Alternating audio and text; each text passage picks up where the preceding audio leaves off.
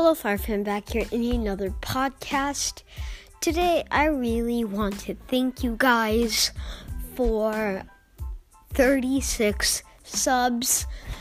And uh, here is my story from the experience that I had from YouTubing so far.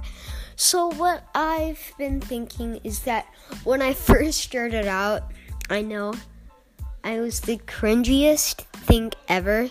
I'm still pretty cringy.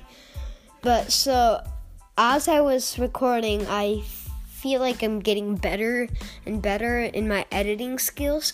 I think the best that I've been editing is like mid through 2019.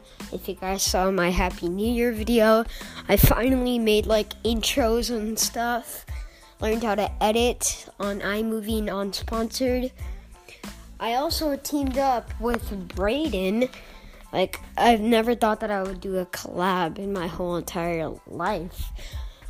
So, yeah, I just really want to thank you guys and shout out to Braden.